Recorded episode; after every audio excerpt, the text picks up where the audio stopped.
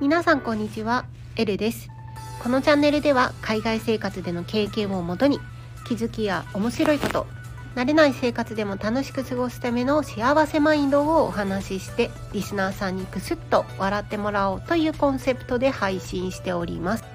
ということで今回はですね実はあのこの放送のまあアメリカ時間前日ですね。まあ数時間前数時間前。うん。まあ16時間前とかに収録をしているんですが今日ですね実はニューヨークニュージャージー州、うん、初雪が降ってるんですね。いやあのめちゃめちゃ寒くてですねあの数時間で雨からね雪に変わったんですがちょっとねお出かけというかあので外出て数時間あの車を置いてただけであのボンネット車の上のねボンネットとかがあの真っ白くなってました。いや外もねめちゃめちゃ寒くていやちょっとねもう早速あのニューヨークのあの厳しい冬を冬っていう感じで始まったなっていう感じでおります。まあそんなことはさておき今日はですねあのアメリカでレントゲンを取りに行ってきたよっていうお話をしようかと思います。おいどうしたどうしたエルさんっていう感じかと思うんですがあのまあねあの詳細を話すとね長くなりそうなのであの簡単に言うとですねあのまあ私がこのスタイフあの音声配信をね始めたのが11月の頭？10月の終わりだったかな？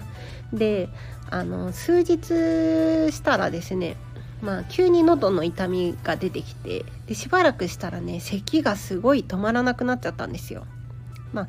でいろいろね、まあ、病その後クリニックに行ったりとか、まあ、しばらくしてねあの症状が収まらないってことで行って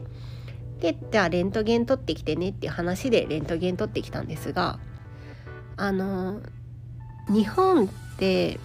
大体ねちっちゃいクリニックとかでもあのクリニックの中にレントゲン室っていうのがあると思うんですがあのアメリカはね基本あのそれぞれのあのクリニックごとにレントゲン室っていうのはね持ってないみたいでなのでレントゲンをねあのその施設に取りに行かなきゃいけないんですね。でですね私はあのまあプロフィールとかねあの自己紹介のあの回とかにねちょこっとお話ししててあのまあ日本にいる時はねあの医療従事者でしたなんて言ってた言ってるんですけど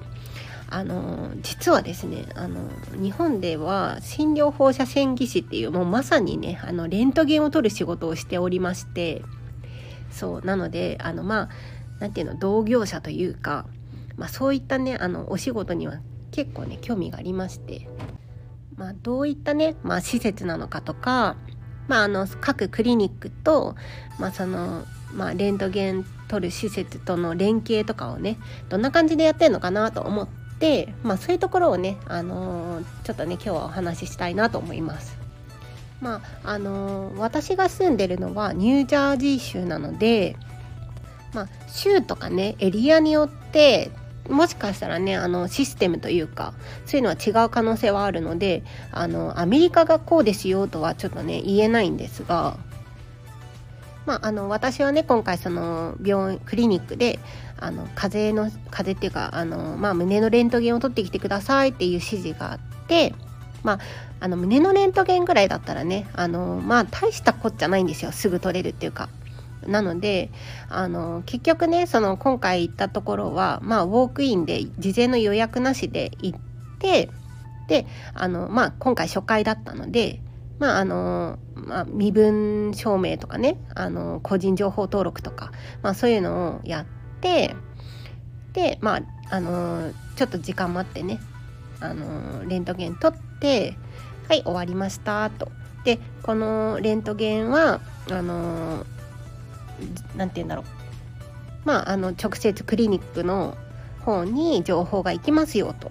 であの患者さん本人でもレントゲンは確認できますっていう形であのまあ、レントゲンが確認できるようになったらその個人のあの ID っていうところからあの確認が取れますっていう形でね。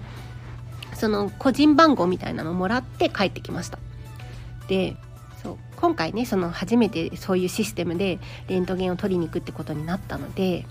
あのまあねあの行ったクリニックは日系のクリニックだったんですよ。であまりにもねあの、まあ、日本とちょっと違うから、まあ、どういう感じかなっていうことで、まあ、説明を受けてであのまあそれぞれのクリニックであのレントゲンの施設を持ってないから、まあ、取りに行くのはまあ簡単なのであの CT とか MR だとあの予約をしなきゃいけないんだけど、まあ、レントゲンだったら直接行って、あのまあ、待てばレントゲン取れますよっていう話だけいただきました。そうであのちなみにねそうあのレントゲン取ってからあのクリニック側にねそのレントゲンが、あの見れるようになるのは1週 ,1 週間後なのでとか言って。で何かあれば、まあ、その後ねあの画像が確認できた後にあの連絡しますみたいな感じであっさり言われたんですよ。えー、1週間かかるの？みたいな 感じで。そうあのー、日本でねレントゲン撮る際ってあのー、まあ、それぞれのねクリニックとか施設にレントゲン室っていうのがあったりするのでほとんどのクリニックだと、まああのー、まあ、病院で診察受けます。でレントゲン取ってくださいって言われたら、まあ、レントゲン室からね名前呼ばれるのを待って。であのレントゲンを取って。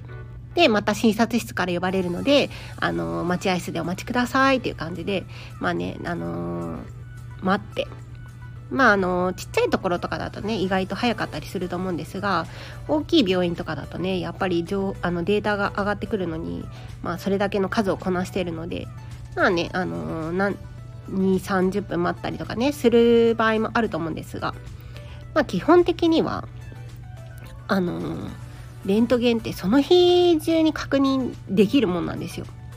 でまああの他のねあの施設で連携してる場合でもレントゲンだったらねあの待って23日だと思うんですよね。そうそれがね1週間かかるってどういうことなんだろうって思ってしまってでいろいろ考えたんですよ。そうでアメリカもねそういう、まあ、医療大国っていうかあのお金を払えばねあのちゃんとした医療は受けられる、まあ、むしろねあの日本よりも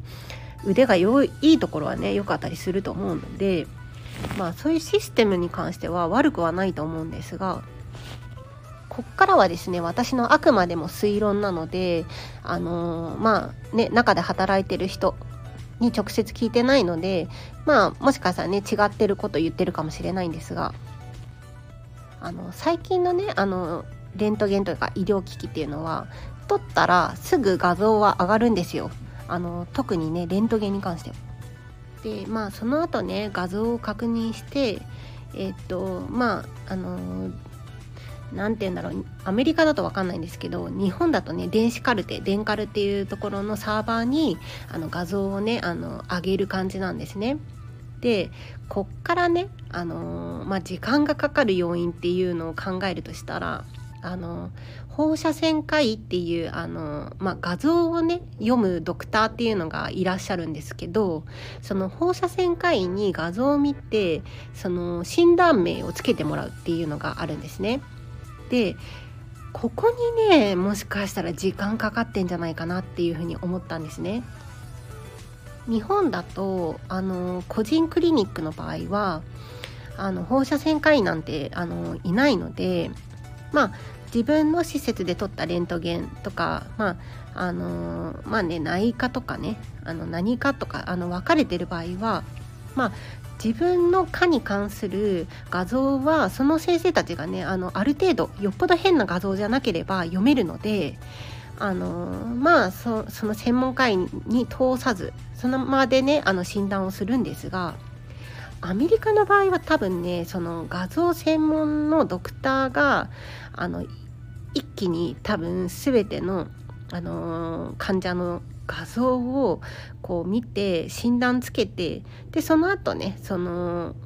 まあ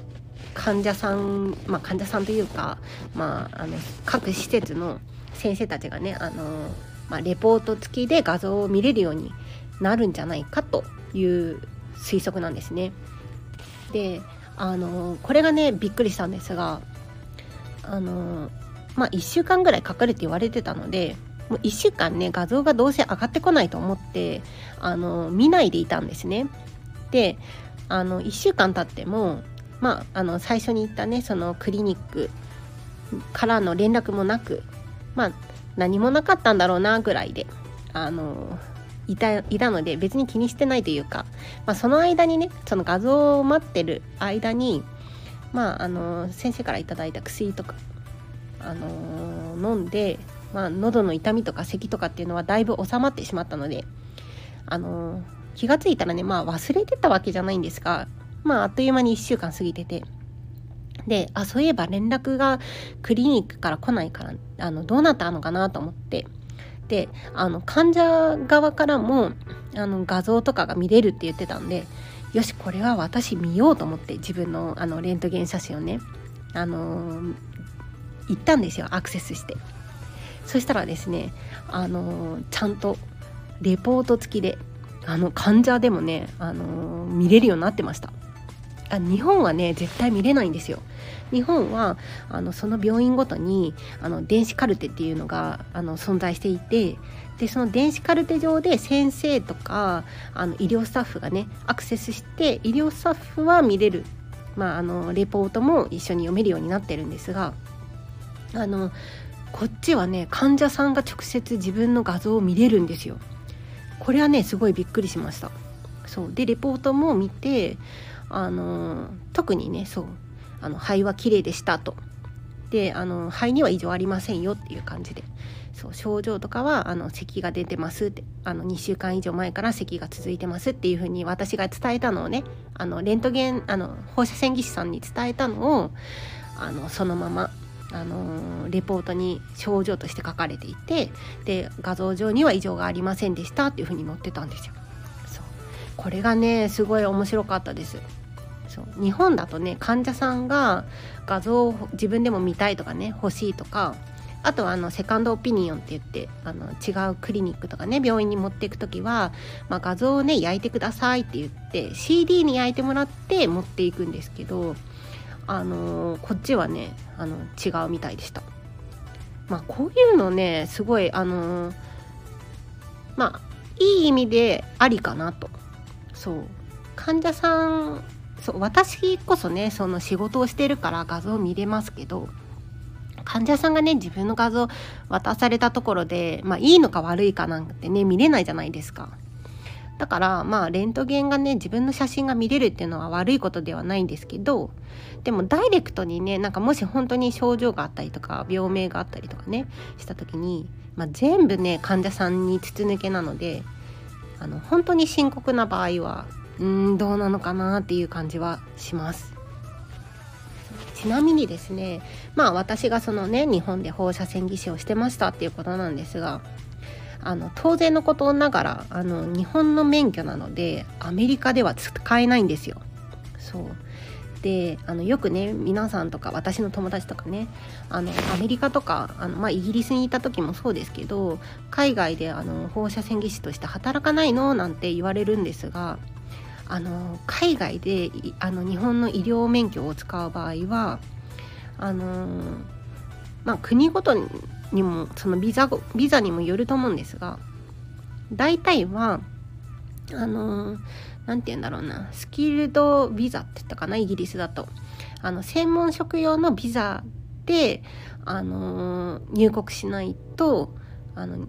まあ、使えないっていうのとそのまああの医療用、まあ、専門職用のビザで通すには、まあそのまあ、日本での免許プラスあの IELTS っていうねあの、まあ、 TOEIC とか TOEFL とかああいうあの資格なんですけど英語の資格なんですけど IELTS が7.0以上スコア7.0以上ないといけないんですが、まあ、その IELTS のスコア7.0ってどのぐらいかっていうと TOEIC 満点英検1級取得レベルなので、まあ、私みたいにねもともと英語力ゼロでほぼゼロであの海外行ったような私にはまず無理 なんですね。そう。であのー、あとねあのそのまあもちろんねビザが私あの夫の仕事の赴任あ、まあ、帯同という形で来ているのであの仕事は海外でできるんだけどもそういう医療職みたいな専門職はその帯同ビザでは使えないんですよ。なのでどうしてもね海外であの働きたいっていう場合はあのー、まあこっちで海外で免許取り直さなきゃいけないんですね。いやさすがにねあのー、大変というか英語でね授業受けな受けなきゃいけないし試験も受けなきゃいけないしあのー、まあねいつ帰るかわからないようなあの状態であの夫についてきているのでまあね受かって学校に入ったもののまあ帰れって言われたらね帰らなきゃいけなくなっちゃう身としてはまあ厳しいかなっていうことでそう病院では今ね働けないんです。ということでまあ国が変わればまあね病院事情とかもだいぶ違うななんて思いつつまあねそんなのもね面白いですよね。新鮮というか。あのー、まあねこういう体験が次いつ来るか。あの レントゲン取ってくださいっていう症状状態になるのが、まあ、次あるかなっていうところもあるので、まあ、私としてはねあのー、嬉しい施設見学みたいな感じでした。という感じで今日はちょっと久しぶりに長くなってしまいましたがまあこんなねレントゲンのお話でした。ということで今日はこの辺で終わりにしたいと思います。以上、エルでした。またね